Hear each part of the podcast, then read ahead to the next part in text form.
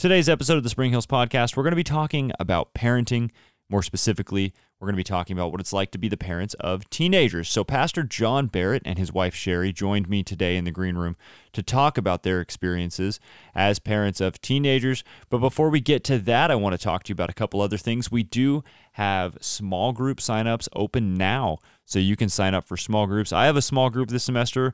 Uh, my wife and I are going to be leading one where we watch and discuss uh, the TV show The Chosen. So we're going to watch an episode each week and then we'll discuss the show. Um, it's really a great show. If you do listen to the podcast regularly, you know that a couple weeks ago I interviewed Justin Overlander, who is the associate producer of The Chosen, just to find out more about the show. Um, and it was it was a really fun interview uh, to get to know him and, and find out more about it, which made me even more excited about this small group. So we'll be meeting on Thursday nights in the auditorium, uh, and we'll watch it on the big screens in there, just like a movie theater. So it'll be really cool. Uh, but we'll be meeting Thursday night. So sign up for that group if you are interested in it. But there are lots of other groups to sign up for. Also, during the small group semester, we have something new going on called Spring Hills Core, where Pastor Bret is going to be teaching classes. And before we get to John and Cheri here, I brought Bret into the green room just to share very briefly about Spring Hills Core. Um, so I'm going to play that for you real quick, and then we'll get to the discussion with John and Cheri Barrett about being parents of teenagers. We've got small groups coming up soon, and along with the small group timeline, we're doing something new, uh, very special, right, Bret? Yeah, I'm real excited about so this. We, uh, yeah, as you can see, I've got Bret here with me today. We're going to talk about, I think, Spring Hills Core, and this is going to be something you're going to be teaching. It's going to run along the same timeline as small groups um, which the signups will also run along the same timeline as small groups, um, even though it'll be separate from the catalog. But let's talk about Spring Hills Core. What is it? Um, what can people expect with it? What are they signing up for? Yeah, so it is different than uh, signing up for a small group. So uh, Core is going to be our um, way to help people understand the fundamentals, the foundational truths of the Christian faith.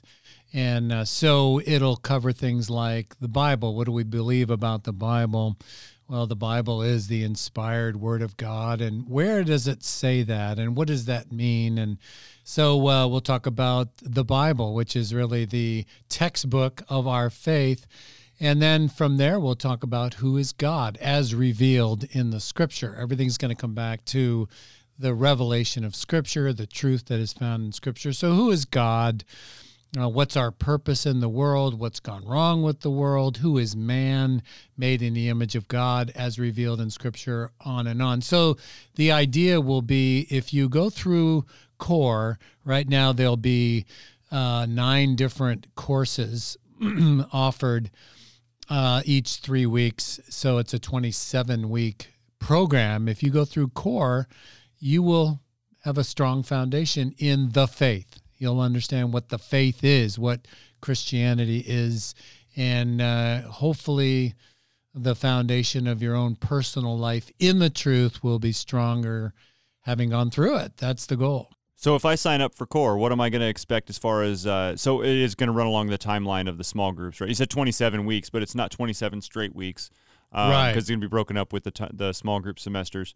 So when I sign up, I'm signing up for a class. It's a lecture, right? Yeah, it'll be more of a class type setting. Uh, in the coming up now, beginning in February, we'll have uh, we'll offer four different courses that are three weeks each. So it'll be twelve weeks if you take all four of the courses, and then we'll have a course in the summer, and then another four in the fall. So yeah, you. Um, I know for sure we'll be talking about the Bible's inspiration and its inerrancy and things like that in one of the courses. This coming February, we'll also talk about the attributes of God, the nature of God, Trinitarianism, uh, the deity of Christ, things like that. Foundational uh, things. So if you're ready to dig in, go I mean, way deeper. Yeah, if you're ready to really sort of. Um, you know, go to a place where you can really define what you believe um, based on scripture, then core is for you. Yeah. On the weekends, you only we're only hearing you for 30 minutes in the sermon uh, the sermon portion of the service. So this is an opportunity to hear a lot more about what's going on. I mean, your small groups are always uh, a big hit. People always sign up for your small groups and stuff. So this is just a way to go even deeper. um, have a bigger. I mean, you've got quite an education with uh, within your degrees, right?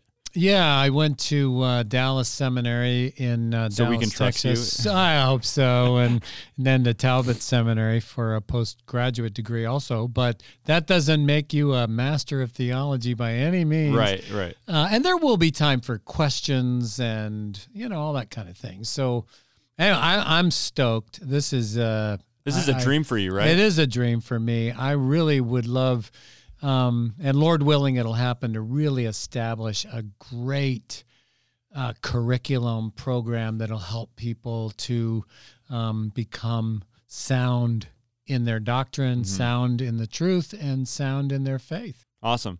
Cool. So you can sign up for this starting this weekend, Spring Hills Core. Um, if you want to find out more about it, you can. There's a lot of ways you can find out about it. You go spring, springhills.org to find out more about it.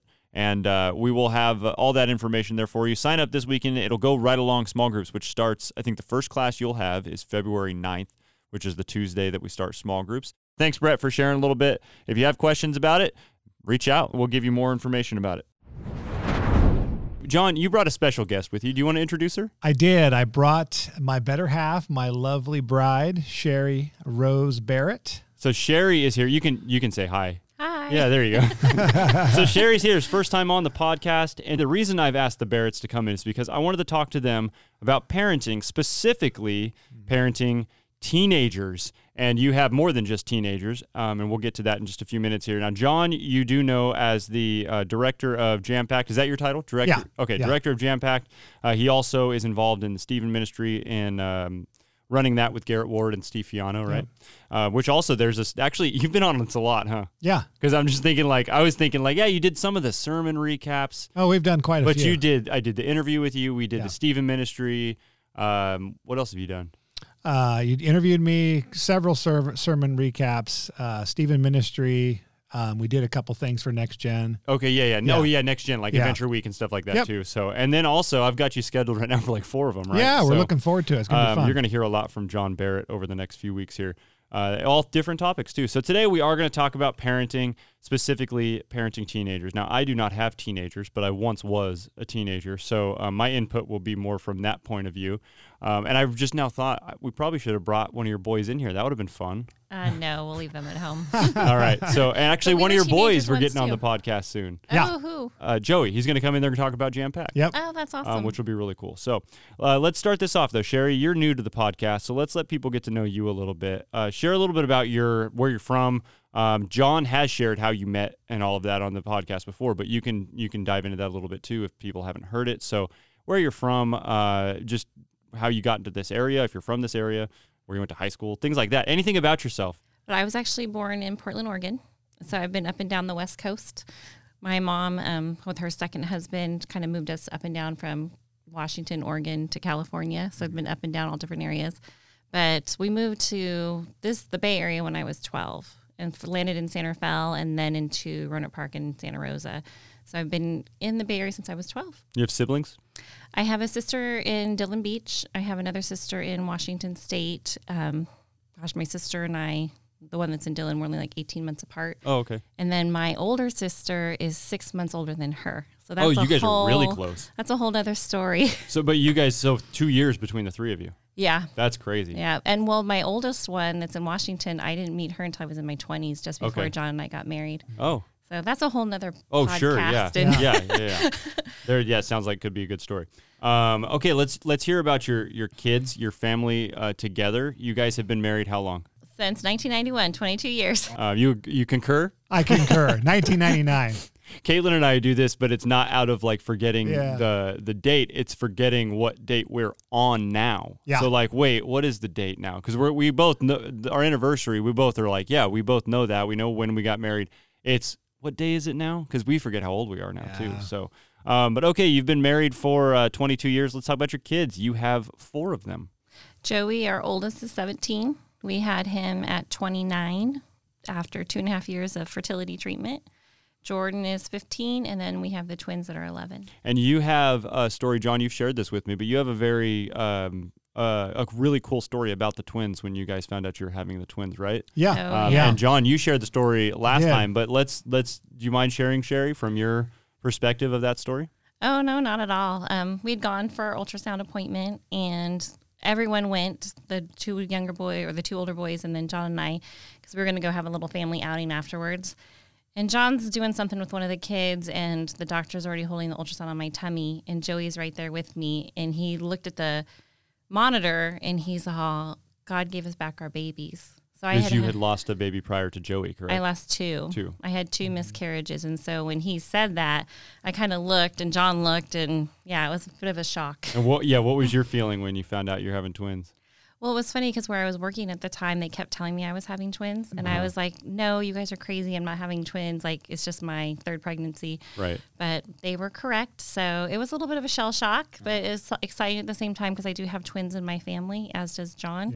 So it's not like it's wasn't a possibility, but I didn't have them until I was 35. So I guess that increases your opportunity as well. So you've got the four kids, and, and tell me how old they are again. 17, 15, and 11. And 11 is the twins, right? Yeah, so Justin and Jillian. great. So you've almost got four teenagers, almost, not mm-hmm. quite. You're not Well, too far off. I would say Justin is our little boy. Jillian is our preteen Yeah. Oh, drama Oh, okay. teenager Oh, girl. yeah.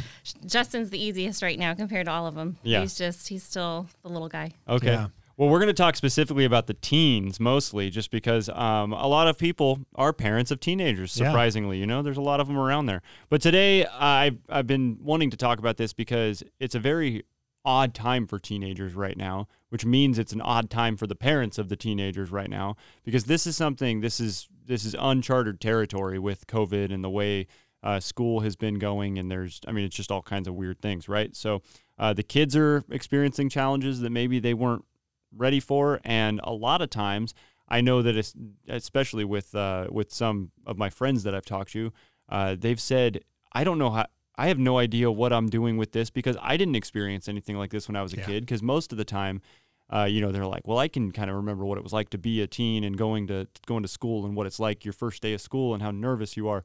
He's like, "I got I got nothing now. I have no idea what's going on with these kids nowadays." Uh, so we're going to talk about some things that are hopefully encouraging to some parents. Of Sounds teens. good. Yeah. Um, I know that I've told you many times how much I and I don't know Jordan as well, just because I've been around Joey more. But Joey is. You guys have done such a great job with Joey, Aw. and we see Joey here serving and just loving to serve. And we, uh, Joey, there's not enough good things you can say about Joey. So you guys have done good, um, done well. Sorry, correct grammar. And uh, now Jordan's back here with me often in the green Yeah. room because he's part of the production team. Yeah. So Which he's Um, super excited about. yeah, it's He's fun to have them. And I actually have asked Jordan to be uh, one of the producers on the podcast. Oh, really? Because I'm going to start, him and Caden both are going to um, come help me with that soon. I got to get it a little set Yeah. up to give them oh, they'll love that. how to do it. But instead of me doing all this and, and the video and all that, they're going to help me out. So uh, let's talk about this. Uh, I'm going to start with some of these more broad questions. So, what's something you found to be uh, some of the most rewarding things about being parents to two teenage boys? I would say um, watching them grow in their faith first and foremost, to really see them um, take their reliance off of us as parents and really put their reliance on God as their heavenly Father, their Creator, their Savior.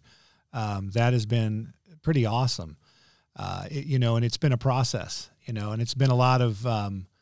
You know, draw it kind of like us in our walk, right? And I think all of us as Christians, we draw near, we pull back. We draw near, we Yeah. pull back. And so to see them draw near now more often than pull back, and to really see um, the blessing in drawing near is cool, man. It's really cool, and to see it where you're not pushing it as a parent to where it's something that the Holy Spirit has put on their heart to do, and they do it on their own. So that that's been cool for me as of late, and I'm seeing a lot of that from both of them. Yeah. So that's cool. For me, I'd have to say it's really um, the relationship that we've have with them now as they've gotten older. Just the honesty, the forthcoming that they are. A lot of teenagers I know have difficulty talking with their parents. And it seems like we've kind of worked through that huddle. Don't get me wrong, we've had our moments of Oh, sure. frustration and different things but now it's like they re- they come to us and they want to tell us and they want to share something with us i think especially especially due to covid that they've been so mm-hmm. isolated and mostly for jordan like it really gets to him after a while and he used to just like go lock himself in a room or kind of change into this kid that we didn't know. Well, he's coming out of that and he's asking for help without really asking. He's just coming, he's talking. So that's been a real blessing that you've seen that, you know, he's becoming a man, he's becoming comfortable in himself and willing to open up and talk to Yeah. us. Yeah, there's a real understanding and transparency with I think both of them with us, and and and it's hope hopefully it's we've been able to provide that for them where they know that whatever's going on in their life, we're going to sit down at the table and we're going to address it, and nothing's off of the table. We're not going to tell you, well, we're not going to talk about that. We're going to talk about everything, and you're welcome to talk about everything. And as parents, our job is to guide you, to offer correction when needed, but we're not going to condemn you. That's not we're not going to do that. God has not done that for us, nor are we going to do that for you.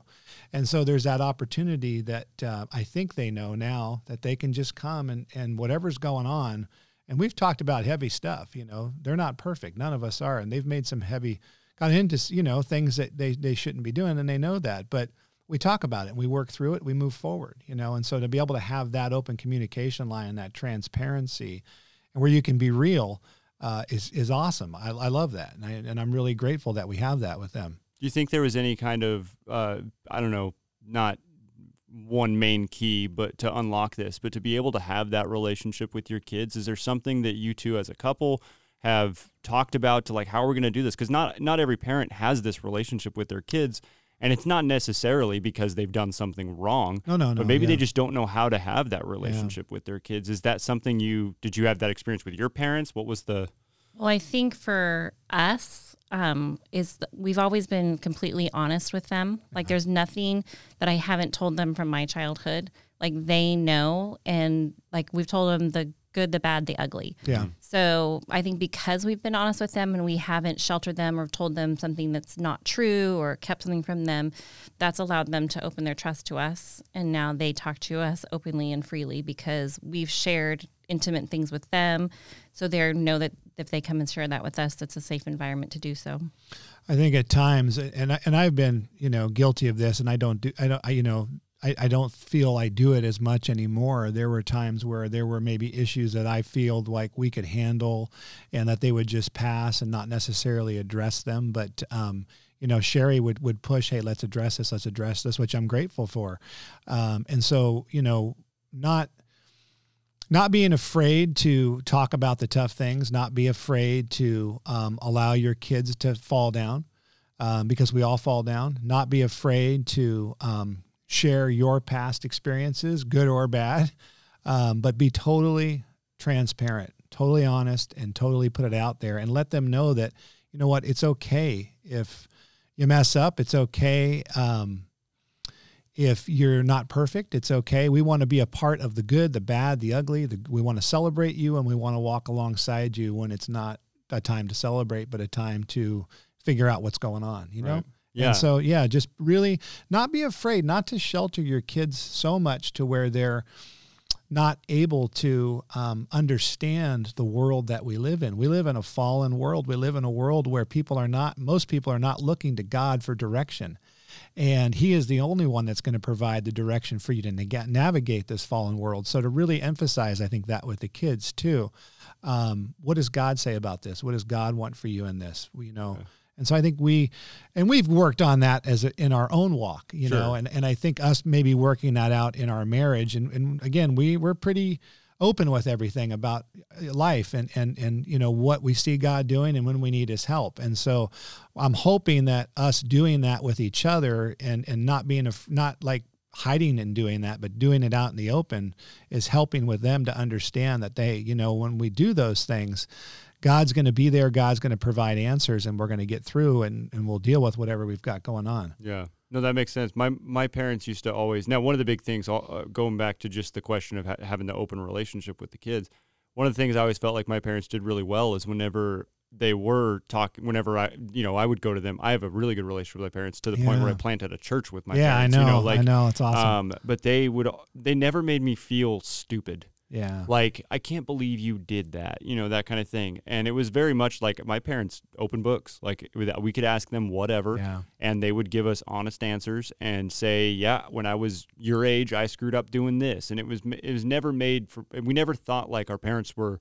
were perfect and it's it was never just like the um you know the I don't know, it was it, they treated us very respectful of like they're not just going to come down on us and be like, go to your room because I'm the parent and I'm telling you to. It was very much like, hey, here's what's going on. Here's why you're in trouble. And then they would always give us the floor to ask the questions. Because sometimes the hardest thing with like my kids, and now my kids are much younger than yours, three and five, but with Maverick, the older one, he's You still see it. eh, he's trying to. Sometimes he gets in trouble, and he's so frustrated because he doesn't understand why he's in trouble. Yeah. And so we give him the floor to be like, okay, but ask your questions. And he's like, look, this is what happened. I don't get why I'm in trouble for this.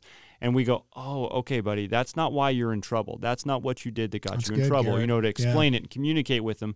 And then he's always more receptive to be like, okay, I've got to take my consequence. And that was very much like what my parents would do. They'd, my dad would come to me and be like, why are you so frustrated right now? Like, you did this and you messed up. Are you just frustrated because you got caught? Yeah. And I'm like, no, I'm frustrated because I don't understand why I'm in trouble for that, you know? And he'd explain it to me and we'd Yeah. talk about it, you know? Um, I had a cousin one time. Um, I was having a s- similar conversation like that with the twins, and I had a cousin say, "Why do you explain that to them? Like they're just in trouble." I'm like, "But they're people. Yeah. like if they don't understand, they need to understand." So it was it was kind of funny that it threw me off that she would even ask because to me it's like that's what you do. You tell your kids why and what the expectation is and what they did or didn't do. We're human. We're gonna fail. I can't say that I haven't you know told the kids or gotten upset with the kids. But when I've done that, I think part of their, you know, growth in who they're becoming and their relationship with us is that we've apologized. Yeah. We've mm. never not it, like we've lost it. We're oh human. yeah, dude. I yeah. We've gone I off think on that's, them. that's huge. Yeah. and man. to go to them and say, you know, I'm sorry. I shouldn't have acted yeah, that way. I, Yeah. I overreacted. I got frustrated or, you know, I, I just lost my temper. You know, I apologize to you. Like that too, I think has, you know, gained respect from them, Yeah, especially the older ones, because we admit our faults.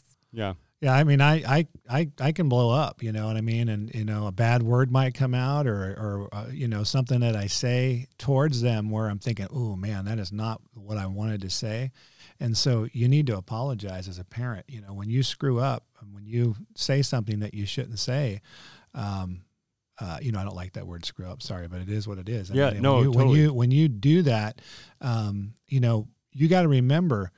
Um, who their kids see themselves are, you as a parent have a lot to do with. Yeah. Yeah. Uh, they're modeling you.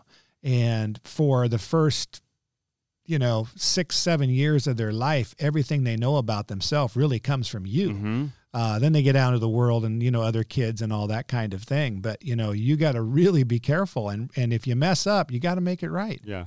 You know yeah, what I mean? it's huge. I've Yeah. seen it even again with my kids where Yeah. we, we go to them and we say, Hey, I'm sorry, bud. I shouldn't have yelled at you, you or go, something dude. like that. Right. And Doesn't mean you're you're wrong or you're not a good No. parent, but it's cool. I think it makes you a good parent doing or that. even with my dad doing that, it made me feel like not, I mean, not like my dad was, you know, putting us on the same level because he is my parent, but at the same time, there was like a, oh, I feel like, I kind of feel like an adult when you come to me and you, like you said, respect, right? Like it mm-hmm. feels respectful to have somebody come and apologize to you because you feel like, oh, you understand that what you did hurt me in a way that you shouldn't have done it, you know, Yeah, like that that's kind of thing. Garett. I was, We've even apologized when like John and I have gotten in a fight and Yes, we've done it yeah. in front of them and like just the chaos of that or the emotion of that we've seen like upset them. Mm-hmm. And so we've had to apologize for us having a moment where but they had to see they that. had to sit through it. Yeah. Yeah, they're you know. That's So- I think that's huge too. I've I mean just even like the the way that I've I've gone to my kids said I'm I shouldn't have talked to your mom like that. you know, Yeah, like that that's kind good, of thing. Garett. That's huge, dude. for them to to just be like, oh, you mess up too. Like, Yeah. okay, now when we talk to mom like that, we need to apologize. Yeah, there's mom like consequence, and you got to make it right. But Yeah. it's you know you're going to mess up. We're all going to mess up. There's Yep. no, not one of us. Yeah.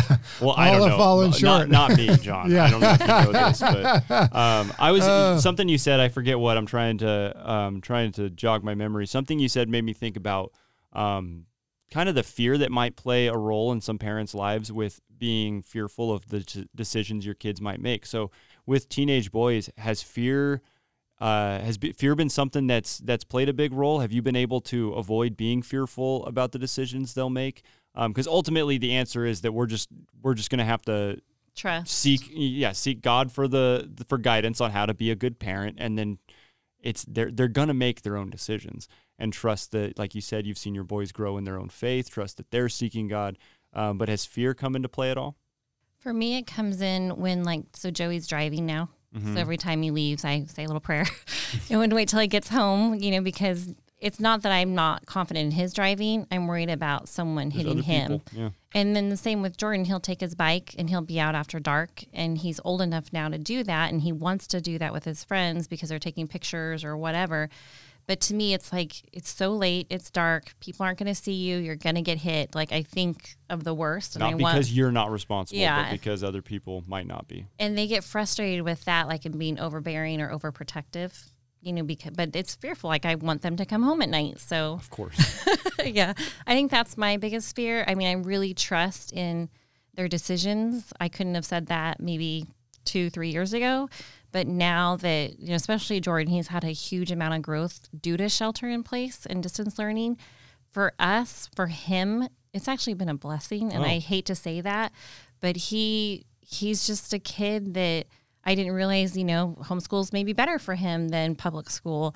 And he's grown so much that he is not the same kid he was, you know, a year ago. what is it about it, do you think? I think a lot of the um, drama of high school. You know, Joey goes to a very small high school. He's only like 400 kids at his school, mm-hmm. where Jordan goes to the bigger school, over a thousand kids. And he internalizes a lot of things differently than Joey does. The confidence wasn't the same as when he was little. And so Jordan was always a pleaser, trying to please or trying to, like, you know, fit in with the Joneses. Sure. And so if he wasn't good enough in his eyes, it would come out in frustration and anger and not having that pressure from school. He's not the same kid Yeah. at all. Well, he, I think yeah, he's had a break enough from it to where he realizes that none of that means anything. Sure. He really realize. I really think he believe. I mean, I know he believes that now. He knows that you know he doesn't have anybody to answer to um, except for the Lord. I mean, I mean, really think that's what it comes down to. I mean, he talks about that all the time. He's like, God really used this COVID time to really put it put it on my heart that you know He's the one that I need to bring glory to. He's the one that I need to please. He's the one I need to be working for when I do all of the things that I do. Nobody else, you know. Uh, and it's really cool to see that. And without having a pause, a timeout from all of the the noise, I don't know if he would have gotten to that realization. Right. So God's kind of used that in his, it for him, Yeah. and it and it's really been really really cool to see. You know. I was thinking with, um, and I know I gave you some of these questions. Yeah. I'll, I'll I'll modify some of these too as we go. Just the the more that we talk, um, but just kind of that we're going back to you know when we apologize to to our kids Mm-hmm. and the respect that can come out of that. Um, like I said here, we're we're never going to be perfect. We're going to make our own mistakes. Uh, has there been something that you've learned from a mistake that you've made that you've learned from? Um, that's helped you become a better parent. That maybe, uh, maybe when they've already been teens, or that prepared you for when they were teens. John's been the primary stay at home guy. I thought you were going to say John's been the primary, Primary the mistake, mistake maker. maker. no. well, no, I mean, you know, yeah, I will say this for me, um, trying to fix a problem that on my own that was too big for me to be able to fix on my own. Mm. Um, and what I mean by that is not not reaching out or up to God for direction and strength and trusting that, you know, his promises are going to get us through this, but not allowing him to work, not allowing, getting in the way, not allowing him to um, use other people, not allowing him to speak through my wife to where I would hear her. Um, and this is in regard to, to my son Jordan again. Um, you know, he, like Cheri said, struggled with a lot of anxiety, a lot of social um, anxiety. And so I felt, well, you know, hey, I'm a children's pastor. I've, I've you know, taken ministry classes. I'm, I'm, you know, I know what the scripture tells us, and that's enough.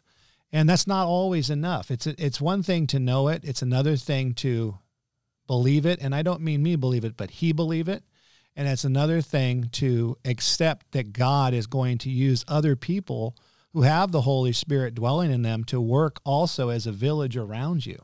And so uh, for me, I learned a lesson of, of being able to really let go and trust that God is fully in control um, and really believe what he tells us and, and trust that he's going to use other people in Jordan's life, not just me. Don't be so selfish that you're the only one that can fix the problem, John. Yeah. He can use his mother. He can use his youth pastor. He can use an outside counselor A and all a whatever, coach. yeah. All of that has gone, and and he can work through Jordan too, and the, through the Holy Spirit. Yeah. All of that is what has gotten Jordan to where he is now. Right. Yeah. Cool. I have the sim. I mean, a lot of what you're saying with with Jordan sounds similar to to my dad and I because my dad was that way where he's a youth pastor. Yeah. So I'm a junior high kid. I got all the answers. and yeah, that was. but but I don't know if it was because there, I am I am so much like my dad that he never really he never really tried to to be the one to have all the answers.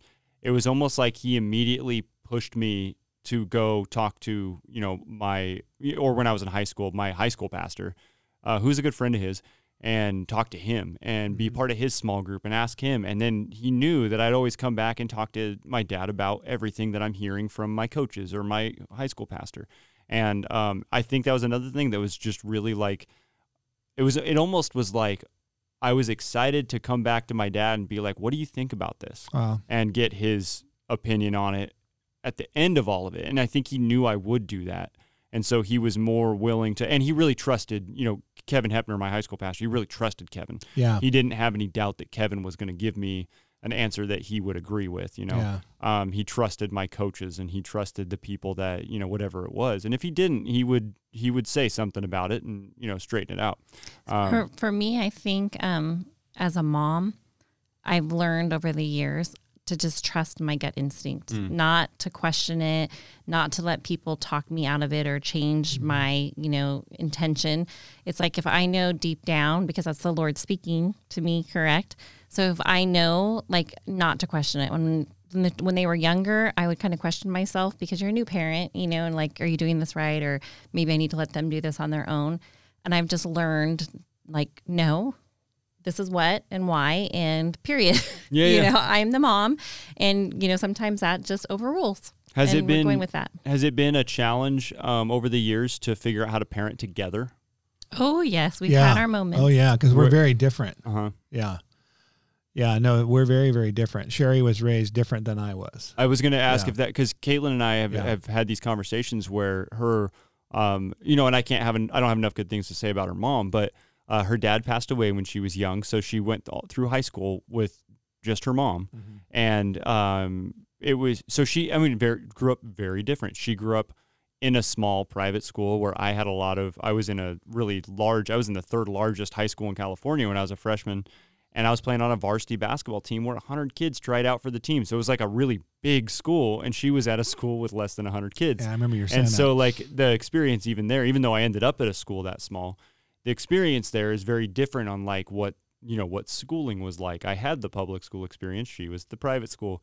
I had both. I mean, I grew up in a home with both my parents and a good relationship with both my parents, and she grew up with just her mom, and her mom was I mean, she's a widow. I mean, going through a lot. Yeah, so it was a very yeah. different experience. So we've had times where it's like, you know, just even just trying to work through something where we're trying to figure out like, well, what way are we going to go here? Because I'm not I'm not so arrogant just to say my family did everything right and yours didn't. No, But of course. I at get the it. same time, I want to be defensive. Like, I think my parents did this really well. We need to do it this way. And she's like, but our kids aren't you. You know, like just and those she's kinds of right. I but I get it. Yeah, no, I know. We've Them- had those same conversations. that same conversation, man. It sounds like my it sounds like our house. Yeah. What's the Yeah. what what's been the biggest uh the biggest thing to help you take a step forward in parenting together?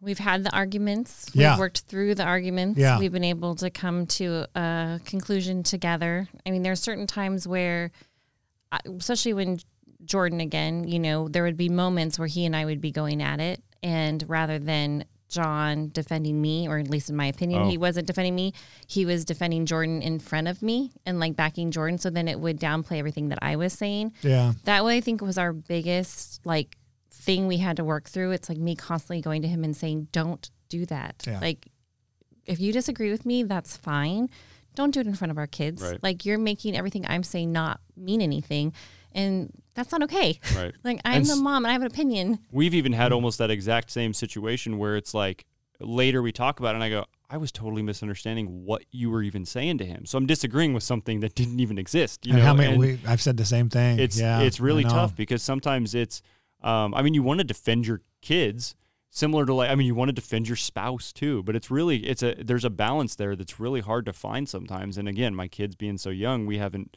had uh, hasn't been. I think when they get older, it's a little bit. Uh, it could be a little bit more sensitive in that area. But Yeah. like, Well, you just have to make sure whether you're, you know, the dad or the mom, like you can't walk into the middle of something that's already going on. No. That that's really been the Yeah. bad thing. It's like John will come down the stairs and he'll hear Jordan and I going at it, and he'll just get in the middle without even knowing the whole situation. Right, yeah. And then you know he'll get defensive for Jordan because they're very much two peas in the pod, or you know maybe he doesn't like my tone that I'm speaking with him, so he automatically will defend Jordan, or vice versa. So that I think is one of our bigger struggles we had to work through. Yeah, I would agree. I would agree, and and that's you know that's on me. I'm I'm not you know I you, what you said is 100 percent true, and it's something that I had to figure out. You know, Jordan is very much like me, and I- and I have you know, and I was talking to you about this earlier, Garett, about you know anxiety and depression, and um, I dealt with a lot of that, and I, you know I've dealt with it and got through it. But I know what it feels like to be in that position, and um, part of you know it- it's like you know i can't I, I know what works in that situation for for me it doesn't necessarily mean it's the best for jordan i, I know through training you know how to walk alongside someone who's struggling like that but i can't expect my wife to know that if she hasn't been yeah, through yeah. it if she hasn't experienced it if she hasn't been trained in it and so i had to learn um, how to you know not impose my will on Cheri and let and let god use Cheri in the way that he calls to use her in her son's life. And so once I stopped and, and actually heard her, I, I think it's been a lot better. Um, and it's that's helped over the last couple of years in, in Jordan's progression, you know. So you yeah. said you're saying that you're a lot like Jordan. Is Joey a lot like you? I would think so. yeah, very much so. Yeah, Joey. Now Joey's like opposite of Jordan in some ways. Joey's very, um, We're both very nonchalant. We let Yeah. things go. yeah, We're, but we're very similar in that regard. but you got to but but sometimes there are things going on and you as a dad or as a spouse recognize it so you got to dig a little bit. Claw bit for it, yeah. claw for it but then once you get in there it comes out but so they are you're similar in that way i would agree yeah. yeah i would has agree It, has it helped you as spouses? Um, or I'm sorry, has it helped you as parents to uh, get to know your kids a little more to recognize similarities in yourselves? Well, so um, I hate to say it, Jordan again.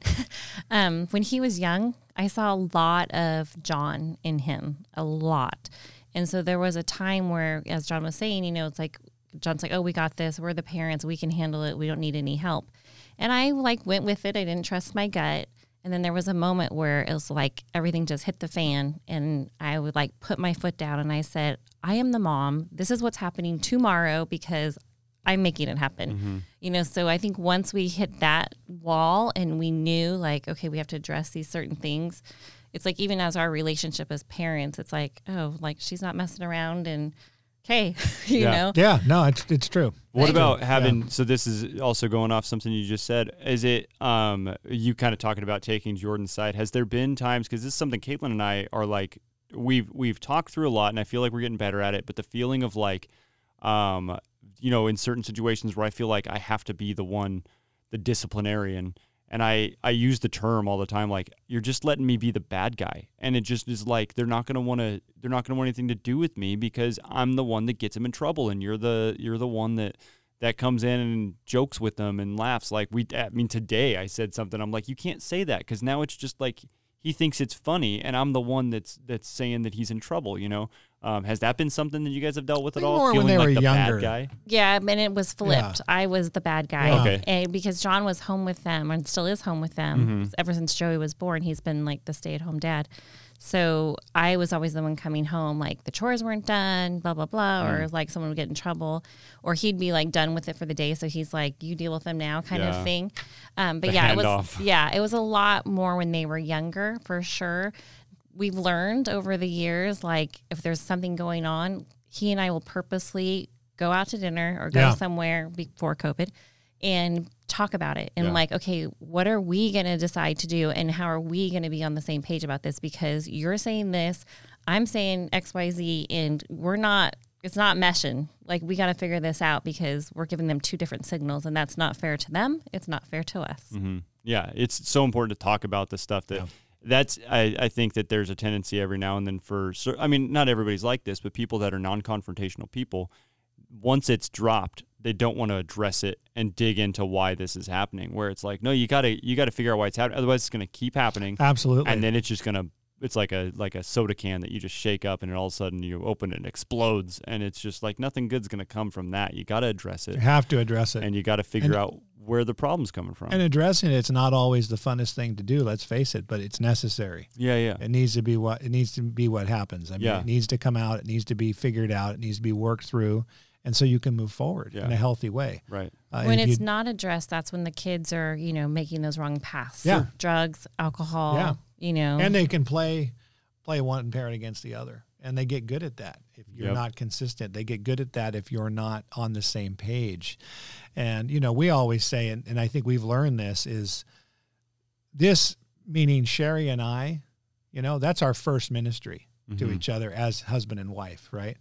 Um, and if this ministry to each other is going the way that God designed it, we're each putting into it sacrificially, you know, she's responding to my love to her and I'm responding to her love to me. Um, that flows down into your family life. I really believe that. Yeah. Um, and, and I think we found that to be true.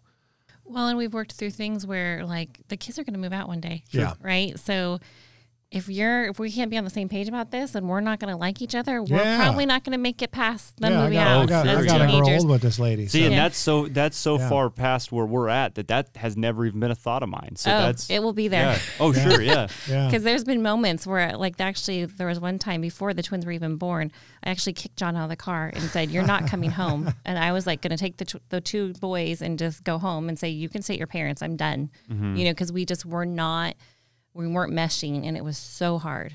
It's difficult. I had I had a t- uh, there was Caitlin and I don't um you know there I don't know whatever people all use different terms, but I'll say we don't fight very much.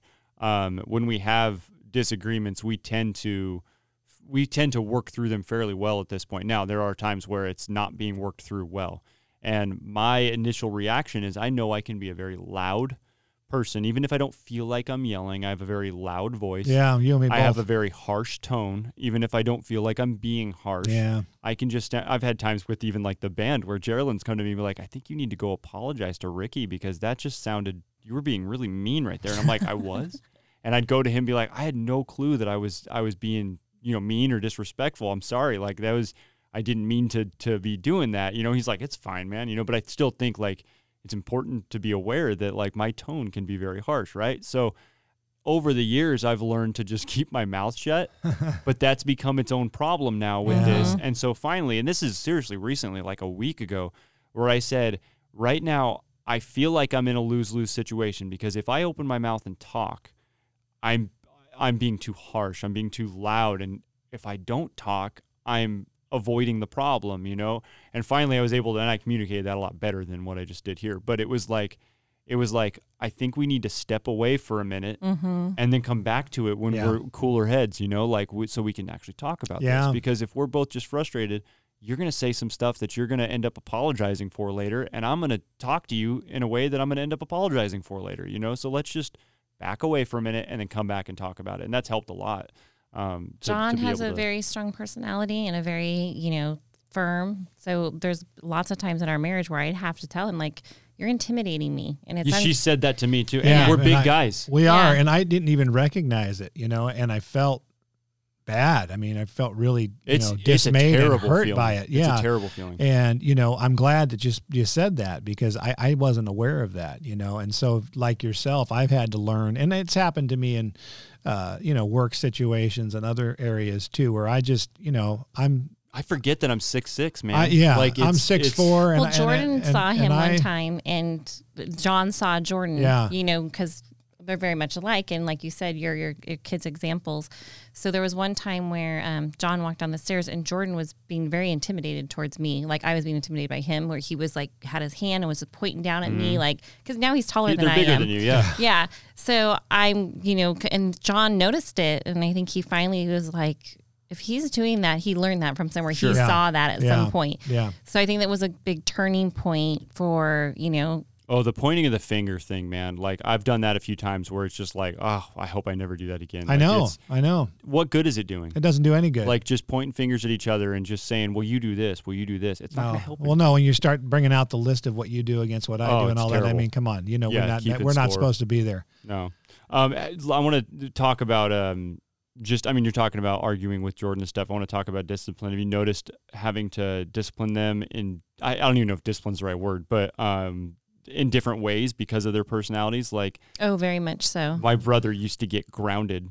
I didn't get grounded. My parents, I had so, I mean, a much bigger, like longer leash. My parents were fine with, but it was a lot of times it was because my parents were basically like, until you break our trust, you're fine. You know, go go hang out till 11 p.m. on Friday when you're 16 years old. They let me drive down to San Diego for a basketball recruiting I thing. remember you were telling me about that. I was 16 years old. I drove down to San Diego from Turlock, which is you know a solid 350, Yeah, so 400 miles with a, one of my 16 year old buddies, just the two of us. And we were down there for four days with each other. And my parents completely trusted me. Now, I don't know how much they were freaking out, but they definitely, they trusted me. And they basically said, if you screw up, you're not going to, you're not going to get this kind of Not freedom happening, anymore. yeah. And I, I appreciated the freedom they gave me. Yeah. And so they were willing to get, now my brother, on the other hand, they didn't trust him enough at the beginning, so they wouldn't give him the freedom at first. And it was more of a, it was a more of a, we got to keep a tighter, tighter watch on him to make sure that he's not doing anything that we shouldn't let him do or whatever. So have you noticed like discipline in that in any ways like that? Did that make sense? I kind It of Yeah, no, no, yeah. it makes total sense. Um, luckily, we haven't had to do too much disciplining. No. Mhm. Um, but the biggest thing, it's really hard now that they're teenagers to discipline them because, like, Jordan's a very social person. Mm-hmm. So trying to ground him would actually do him more damage. Sure. Because he mentally needs the like socialization. He need, he cannot be stuck in the house. He will go crazy. So it, and we had to recognize that as parents because Which is really interesting that you said COVID is the the that has helped him. It has. But he's been so able to ride a bike. He's been able to Yeah, we let him. Sure. We let him. Yeah, He's got yeah, his friends. Yeah. He goes out. But without some kind of social interaction with, like, he has this group of buddies that he sees, and those are the only ones he sees. If he doesn't get a chance to see them, then he, like, he just gets really, he gets heated up. yeah, he gets really Yeah. angst, and it's really hard. Joey, we haven't really had to discipline. No, but There's when you been a do- few moments. When you do discipline Joey, he's like, okay. yeah, It's like, it really oh, makes "Oh, me dude, mad. That kills it makes me. me, so There's mad. no satisfaction in that, you know. And I want a little You satisfaction, got to, right? yeah. It's, it's not a consequence. It's for like, him. okay, Oh, every yeah, like Okay, last night whatever. he stayed up super late, and I'm like, "You need to go to bed," and he's like, "I'm going to bed now," and it was like so nonchalant. I'm like, My my parents they used to always with me. I got suspended one time. Okay, I I'll all honesty here. I had I had 64 detentions when I was a freshman in high school. Garett Oh Elliott, gosh. come on. And um when I was in when I was a junior in high school, I got suspended. And now when I got suspended, I came home and my dad and and I- my dad was a teacher at the school I got suspended from, so he was not unaware. He knew that I had gotten suspended. And I came home and I started talking to him about it, and I'm just like, I wonder what my punishment is going to be. And my dad just kind of goes similar to what you're ta saying with Jordan. He's like, I'm not just going to lock this kid in his room for Yeah. three days because he's already feeling he's not allowed to be with his friends at school. This is going to drive him nuts. And so he he kind of said, "I need to go talk to your mom, and we'll tell you what your consequence is after I talk to your mom." And they came back and they said, "You're grounded from your car." And I'm like, "So I can't go anywhere?" They're like, "No, you're just going to have to look for a ride." and I was like, "So I'm not grounded?" And he's like, "You're grounded from your car." And I'm like, oh, "Okay." And then he ultimately he ended up saying later on, he's like, "You were getting enough punishment from the school." yeah. and what I got suspended for, he didn't really think I because I, I'll tell I'll tell the quick story. I'll try not to be too long.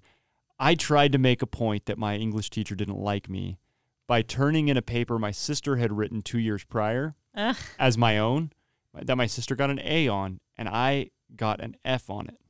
And so I went to the principal and I said, I'm showing you right now this teacher doesn't like me. My sister got an A in this paper, exact same assignment, exact same paper, and I got an F on it. exact and I same got teacher. exact same teacher.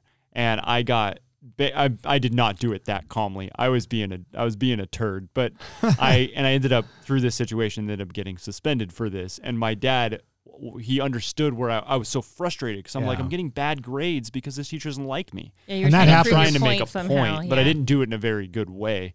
And so my dad ultimately he was like, "Look, you shouldn't have done that, but at the same time, I get where you're coming from with this, and I don't want to just like you know bring the hammer down. And you're already you're in trouble at school, and you're frustrated. You don't want to be in trouble. So ultimately, it was like you got your punishment, and Yeah. you know, don't do it again. Don't do it again. It was The- one of those. The hard thing too now is like you can't even take their cell phones away because you want them to have them for Sure. communication reasons. Well, my next thing on here is cell phones. Yeah, well, that's a whole. I was going to say this too in regards to trust. I don't. I don't. I could I. I would say we trust our boys Oh, pretty implicitly. Uh, they've never really broken our trust, Yeah. and and so I'm grateful for that. Um, But you know, when they have, when we've caught them in a lie, and they they're they feel it. then they know, yeah, they know that They feel we it know. deeply. Yeah. They feel it deeply, and so um, you know. And, but it, again, it hasn't happened too often, which I'm grateful for. Mhm. Yeah. You Well, know, let's talk about cell Yeah. phones for a minute because um, this is something that uh, you guys, I'm going to guess, you didn't have cell phones in high school, right? Did not. nope. So I got my first cell phone when I was a senior in high school, and it was basically more of a luxury for my parents because they were now able to get a hold of me. It wasn't texting, wasn't you know, it was ten cents a text message. People weren't texting each Dude, other. Dude, I had a pager.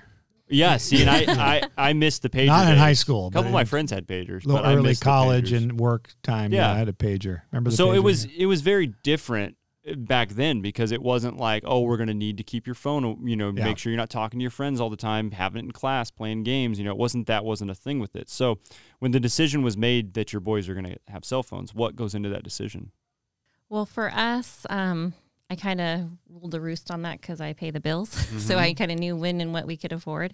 So even for the twins, it's like once they get through sixth grade, if they graduate with good grades, you know, then that's their graduation gift. Because Oh, I want them to have a phone in junior high. Sure. So I, because it's not the same as elementary, you know, like you don't know where they are, what classes they're in. So that's when they got their phones.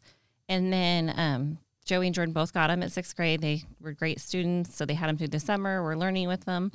Definitely made some mistakes with them. And they did get them taken away on occasion, you know, before under the age of 15. Now, because of choices they've made, they now pay for their own, so- their own cell Oh, phone. okay And if they don't pay their bill, they don't get their phone it gets turned Gets off. It's turned off. Period. Yeah. If they want a phone, it's a privilege and they have to pay for that. So th- we worked out a payment where they know when every month when it's due.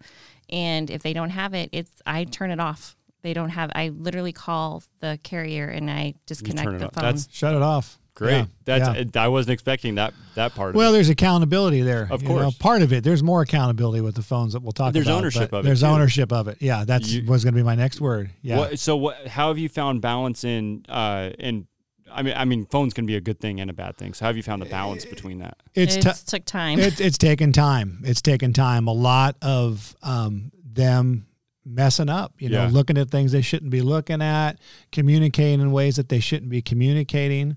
Um, they've come to know that we're not ignorant. Mhm. Um, we were at one point you their young. age. There were things to look at other than the phone, but would Mhm. still show you the same thing, if you know what I'm getting at. I, I do yeah And um, so, all that being said, we know what you're what you're feeling You know and what you're wanting. there. I know what's out there. I know what the world's throwing at you right now.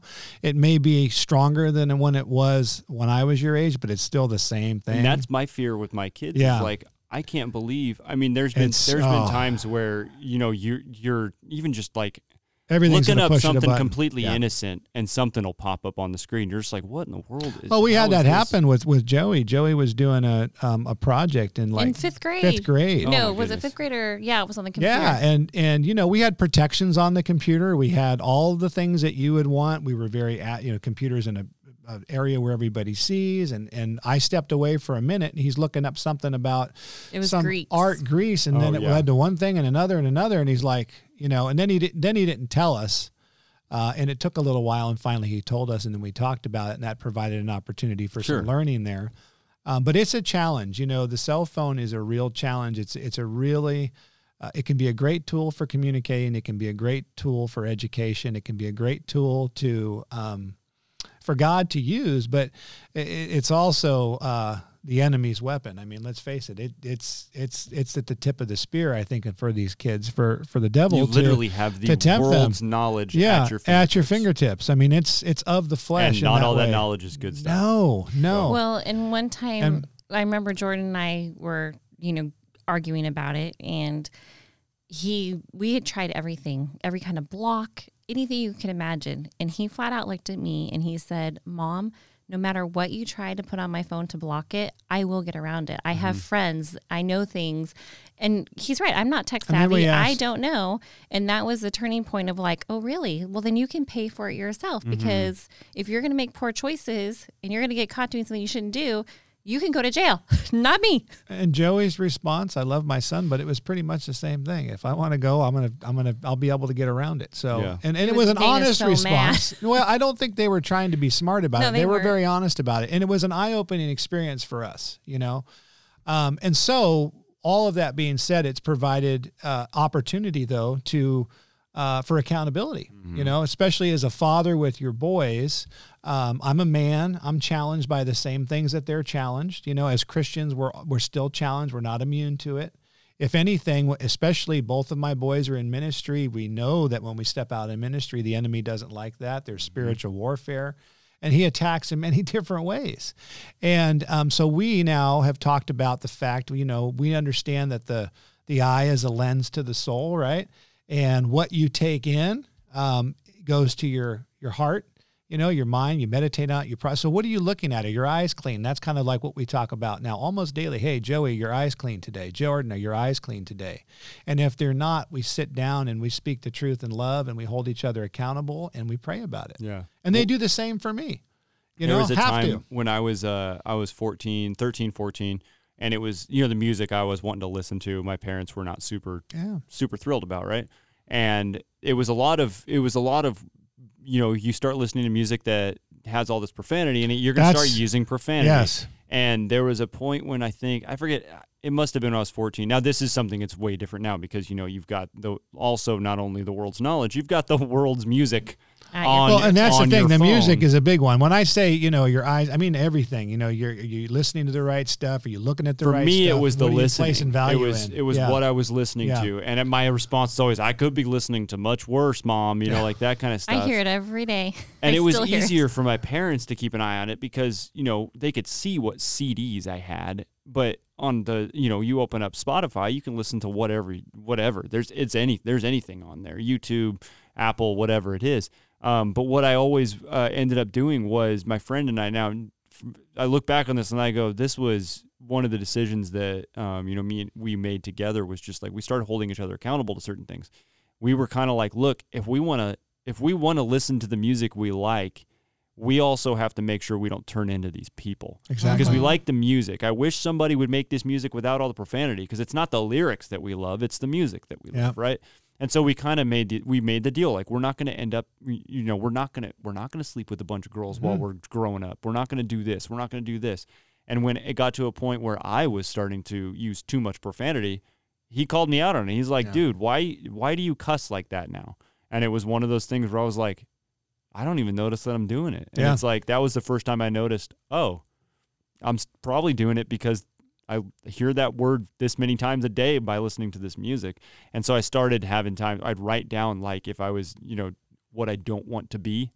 And if I, I would go read it and in this little journal I had, and I'm like, am I turning into this? Am I, how am I doing with this? You know, we'd hold each other accountable to that. And it makes a out. big difference. It Yeah. makes a big difference. I've seen the benefit, you know, and um, I think my boys are seeing it too. To be Mhm. able to know that accountability doesn't mean you're going to be condemned. It means that you, there's an understanding that none of us are perfect, but we all know what God wants for us, Mhm. and we know that we want that for each other also.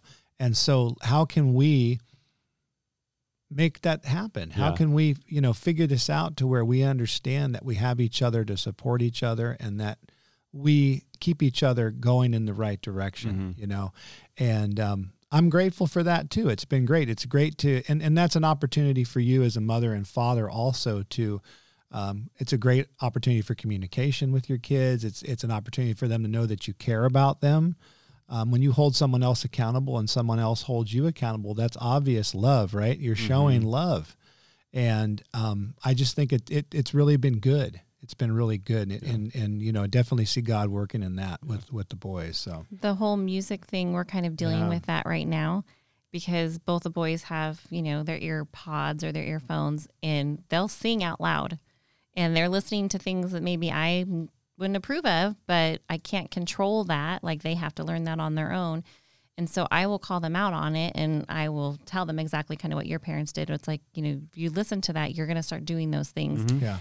But one of the big things too is that they'll be singing out loud and then their siblings are right there. Oh yeah, yeah. And I'm like, do you not get that you have younger siblings and they're hearing this? And I don't want my little ones to hear this. Like, how dare you? I don't Yeah. care who you are. yeah. Those are my kids too. And you don't have a right to talk like that in front of them. Yeah. So turn it off or go somewhere else. You See, know, I was the little one. Choice. I was the one Little that one, my yeah. brother showed me this CD of a band that I ended up, I mean, favorite band of all time kind of thing. He's the one that showed it to me. And I'm sure that looking back on it, my parents probably don't remember that now. Sure, looking back on it, they were just like, you just had to show him this album, didn't you? and now look where he's at. You know, it's just one of those things. I actually made a deal with my dad when I was in high school. Best deal. I mean, I look back at it and I'm like, Dad, good for you for for coming up with this. and I mean, it worked out great for me too. So I uh, I wanted to go to a concert, and he had already taken me to a concert. He said, if you if I go with you, I'll if you I go with you, I'll go with you to this concert. And it was uh, it was Blink One Eighty Two. Oh yeah, I think you told me and, about this uh, one. Yeah. he, it was you know he he wanted to he basically said like we won't leave because of profanity but you know we'll leave if there's if there's people sitting next to us doing drugs and like we're, you know there i'm going to protect you from certain things but i won't Absolutely. because i told him i'm like there's going to be a ton of profanity he goes we won't leave because of profanity i want to but I'll, i'm going to go with you and you're going to stand next to me listening to all of it right and of course like i've got a good enough relationship with my dad to where it was like we still had fun at the concert, but I'm definitely not jumping around and singing along with it, kind of thing, right? So it was like, okay, that was cool. But then, like six months later, I wanted to go to another concert, same same few bands, and he, I said, but I don't want to go with you this time. And he goes, I'll let you go, but we're gonna make a deal. And he writes out this deal, or maybe I did, I forget what it was, but it was a contract that basically said for the next three months, I'll listen to nothing but Christian music, and for the and I was a freshman in high school, I said for the rest of high school, I will be at church every Sunday and I will sit in the front three rows of the church service every Sunday, except for four of my choosing every year. So, like, you know, the night after homecoming or something like that, when I, I'm out super late and I want to sleep in, I get to choose the four. And they, we made this deal. There's a couple other things with it. And I owned up to it. That's I, great. I signed it. He signed it. And I did it all. And I look back and I go, that's one of the best things you ever did because honestly, like, I started to like some Christian music Yeah. at that point because I started to Yeah. really like. I gotta find something I like here um, because my dad was a worship pastor and I hated, I hated worship music. Everybody, that was Isn't that the funny, truth when I was fourteen. And what are you doing right I'm at. now? I know. No, you know, to your point, I mean, with Jordan being behind the camera over the last year and a half, I mean, he loves listening to messages now. I mean, Yeah, that's he even did- He's and he also did, it. He's diving um, deep. He, oh, sorry, I was going to go the No, way of the you know the camera, but Yeah. he did a he shot a wedding Yeah. with Caitlin. Yep. Um, he was a photographer for Yeah. the second shooter for her. That's great too. And so he found what he Found what what he, he loved to do, found what he and now loved to it's do, and to listening let him to- to listen. And, yeah, it's good. That's great, Yeah, no, it's good. I'm proud of him. As we wrap up here, I want to ask um, if there's anything you can think of, big or small, any advice that you have for for young parents or soon to be parents. Um, you know, it's it's a it's a journey. It's a a lot's going to happen through parenthood. We've seen it happen already in the few years. Absolutely. Um, so anything you can think of um, to to give as advice to to young parents? For me, I think um, it's the tough love.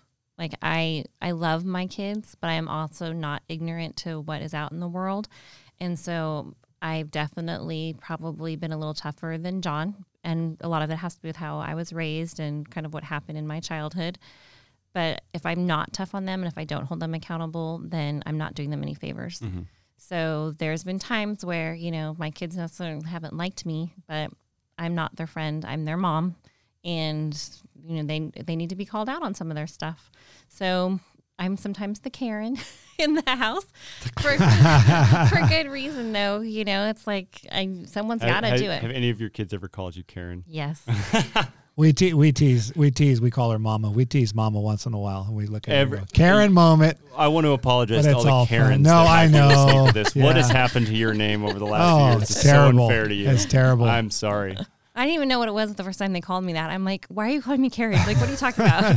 and of course, everyone in the whole house was laughing because I did not know anything that they, they were saying. Yeah, that's funny. John, you got anything? Any- Well, I will say this: my wife, um, first and foremost, is is a godly woman. I'm grateful for her, and it's really neat to see how God uses her in our family. Um, you know, everybody here at church knows me, but um, get an opportunity to know Cheri too, because um, I'm grateful for her and grateful how God uses her in our life. I just want to put a little props out there to the wife. Yeah, as far as um, young parents, you know, just don't be afraid to make a mistake. Don't be afraid that you're, you know, you're going to do it up to the wrong and own up to the mistake. Yeah. Have patience. Have patience. You're going to mess up. Do the best, you know, you do the best you can. But first and foremost, you know, and whatever you do, I mean, bring God into your family. Let him be the center point. Let him give you direction. Seek him in all that you do. Trust that he's going to be with you. Trust that he's going to guide you. Trust that he has the answers. Um, and understand that you know even when you fall down, it's going to be okay, and and you're going to be able to uh, to move forward through His strength, and you know, and just you know, enjoy it though too. Enjoy it. Enjoy every moment because it goes by quick. You know, Garett's sitting here saying, "Well, I haven't got there yet." Well, dude, I'm going to tell you, you're going to get there super fast, and then it's going to go right past you because we're seeing that now. Everybody would tell me, "Oh, you know, the 18 years goes by in the blink of an eye." Well, you know what, Cheri, it does, right? oh, it's heartbreaking. our Joey's son's going to college. Going to college next year. I mean, Where's I'm he going? Proud of him. Grand Canyon. Grand Canyon Yeah, University. He's applying for the Barnabas program. He wants to be a pastor, so Yes. he's going to get his master's in divinity, and I'm Yeah. so proud of him. That's Very awesome. proud of him. But literally taking him to look at the school, it was him and I, and the whole way How many back. times did you cry? No, the whole flight back, I was crying. Yeah. I was just like, and he didn't even realize I I'm was getting all these little crying. I was the young kid. I was the one my parents barely stopped the car when they dropped me off at college. It was just kind of like, yeah, go ahead. They also, my dad says all the time, he's like, I knew you were fine. Yeah. He said my brother was really, he could tell he was like kind of nervous and scared and homesick. My sister was a wreck. And then he was like, with you, I could just see you were ready to be gone. So Joey's going to do great. Yeah, he, he's you know, ready. Yeah, he's definitely ready, and he's he's going to do awesome. But just sitting there on the plane with him, and I was holding his hand, and he was reading or doing something, and I just have tears coming down my face. that's your baby. Yeah, it's my baby going off to college, and what? How did that happen? Yeah. you know, it's like I remember bringing him home from the hospital, And, then soon your baby's going to be bringing home babies. Yeah, Oh, not for a while. yeah. Hopefully Yeah. not for a while. No, but yeah, it's and it, and the flip side of that though too, man. It's like you know what, your son, you you raised a man. He's equipped. He's going to Yeah. be able to go out there and face the proud of him. world and defend his faith and be a light. And that is such a, a a beautiful thing, a blessed thing as a parent to know. Yeah. You know, and I see that with Jordan and um, beginning to see it with Jillian and Justin also. Mhm. So we're we're grateful for that. Uh, it's not easy though, And it's not on your own power. it's not I mean, under like your you own said, power. bring Oh, God into There's it. no and- way. There's no. We can't do any of this on our own, man.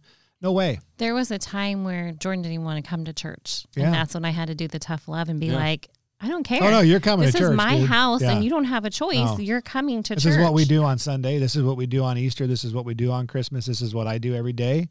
This is what we do at the. You know, we're going to pray before dinner. We're going to pray before bed. We're going to talk about scripture. This is what we do. Mhm. This is how we do it. And it's honestly like Jordan's. it's sounding. Jordan sounds a lot like I was too. It's it's like pulling teeth at certain point Yeah. to like get them to to come to church because that's how I was. Now youth group and stuff was always super social, so I wanted Yeah. to be Same there. with but him. Sunday morning, Yeah. I'm like, I don't want to wake up. And Dad was again worship pastor, so we're waking up at 6 a.m. to be at church by seven. I didn't want to do it. I'm just like, Dad, I don't want to do this. That's why he made the deal. He's like, Look, I'll let you go to this concert, but you're you're coming to church and you're not going to argue with me. This is the deal. And you know, there's all the consequences. Tell you, That's just, one thing that we. I mean, I'm not as here as much as the other spouses, Mhm. but it's because we didn't want that for our kids in terms of like you have to be there 24 seven. Yeah. It's like hey, that's dad's, you know, job. Obviously, it's part of our lives, but having them back there all day, like they just couldn't do it. Mhm. And we recognized that right away. Where Jordan even would want to come sit in the main sanctuary with me when he was a little bit younger, and I would have to tell him, if you can't sit here quietly, you are going back there. Period Right. you know so he had to learn just to be able to sit through it and kind of work through not wanting to be there because i didn't give him the choice to not come Yeah. they just Yeah. I'm, I hear from a lot of parents, oh well, I couldn't get her to come today. It's No, they're like, why are to you giving them the. Yeah. choice? Yeah. Like, make them go to church. It's and important. now, now they both want to be here. Yeah. I mean, Jordan's, you know, working He's back here every and, Sunday yeah, with us back now. here every Sunday. They're both Joey's so involved. ministering, and um, you know, Jordan opens his Bible every day. Joey opens his Bible every day. I, I have to share something today, which I thought was really, really cool. Um, Jordan, he goes, Dad, he goes, check this out. And he opened up the computer page and it on the, it was the end of the year giving for the church and he gave some money. That's awesome. And I thought that was really, really, really cool. And that That's wasn't cool. because I told him to do that. It wasn't because Cheri told him to do that. It's because He that's what he felt called to do. That's and really cool. that's, I think, all you can ask of your kids is that they, again, get back to what I said in the beginning: is take the the fo- take the the focus of of who they honor most in their life off of their parents and and bring that to God. Yeah. And God take the place, and rightly so. You know, so it's cool. Awesome. Yeah. Well, I'll give my one little thing of advice. Now, this is not coming from a parent of a teen, um, but don't be afraid to ask somebody for help because Yeah. that's been huge No, with me. I right. call up my brother. My brother's four years older than me, but his kids are, um, you know, his oldest kid's an eighth grader. So like he's further along in the the parenting s- stuff as well. All his kids are older than both my Mm-hmm. kids. Um, I'm not afraid to call him and say, "What do you do with this, man? Like, what great. do you do here? I don't understand." How am I doing this right? What's the you know? And I'll I'll ask my my friend who I was talking about earlier too. His kids are both older than my kids, and I'll ask him like, how do you how do you handle this? Um, or they were both married before me too, and I'm not afraid to ask questions. Um, but that's been huge for me. Don't be afraid to ask questions. Yeah. Don't I be afraid to seek out help. That's great. yeah, I. I think some of my best conversations of parenting and you know marital stuff has been with my girlfriends over a glass of wine Mm-hmm. Yeah. and just talking about and being real with each other and not pretending that like our marriage or our kids are It's perfect. Yeah. It's Yeah. like we all have stuff, and to know that someone else is going through it too helps you get through it and helps you understand why it's happening and gives you a different perspective. I appreciate that from my girlfriends. I appreciate that, you know, from other couples that we can sit down and have a meal with. It's like we're able to have open, raw conversations, and I that's that goes really far. It's huge to have a relationship. I've got uh, again the I, I've had it's con- this texting conversation. It's every day. I haven't gone more than two or three days uh, without talking to to my friend Richie in 20 years. I love and that. that's the same thing. We just uh, constantly. It's not over a glass of wine, but it's like he'll text me and he'll just ask a question, or I'll text him and ask him a question, and we just talk about it. We talk through. It doesn't have to be about parenting or. Or, uh, or marriage or anything. It's like it's anything. It's I have a whatever couple of it is. those as It's well. Church, It's it's, really ministry. nice, It's yeah. whatever it is. So, well, uh, thank you both for being here. Cheri, good job. Thank you well for done. having Yeah, you me. did a good Um, job. And you're going to be back next next Yeah. week. We're going to do another one, right? Yeah, I forget what we're talking Friday about night. next week. Yeah. Well, we are going to be doing um, a marriage kind of a series. I'll call it a series. Um, I'm not exactly sure all the details of it yet, but I want to do a marriage series, and it's basically just going to be I'm bringing in some different couples, and we're going to talk about different topics within marriage. Um, there'll be shorter episodes about a more uh, I don't know honed in on a specific topic, and I'm bringing in some of the marriage mentors, some that have already been on the podcast, some that are going to be making their yeah, they've been doing a as well. great So, job too. um, Yeah. That's it's been really good cool. I think Yeah. it's it's huge to be able to hear from other other couples and stuff, and other. I mean, about whatever the topic is. That's hope. Hopefully, what we're going to do is yeah, no, it's the marriage mentoring has been a great ministry. You know, Garett and I did that a couple years ago and got everybody going, and it's just been a blessing to. There's the quite a few couples in it. Quite a few. We have eight, eight or nine couples right now. I That brought in two so Yeah, far. you had two couples Andrea, so far. Bret, and Sean, and Sean, and uh, and, and um, Jeanette. Jeanette. Thank you. Yeah. The Yeah. nice thing about the marriage mentoring, that's going to be a fun thing to talk about next week, is the couples we have had that we've talked with. We've done one that was struggling, and then we've done a couple, you know, newly married. They've been, they've really, like, we'll go home and we'll ha- talk for hours because it will bring out stuff that, you know, we maybe we hadn't talked about or ever resolved. Yeah. We kind of just push it under the rug. And in the conversation, it comes Mm-hmm. So out. it helps your marriage too. Oh, It- it absolutely. has, yeah, really it's has. been good. It's been a good, good, really, really good. Cool. Well, I'm looking really forward to blessing. that. Then I'm going to have to send you guys some prep pretty soon here. Sounds I'm getting- good. I got No like worries. nine podcasts I'm prepping for right now because 2021 I'm trying to catch back up here. So, all right. Well, thank you both for being here, and uh, I can't wait for the next one. Thank cool, man. you. Thank you.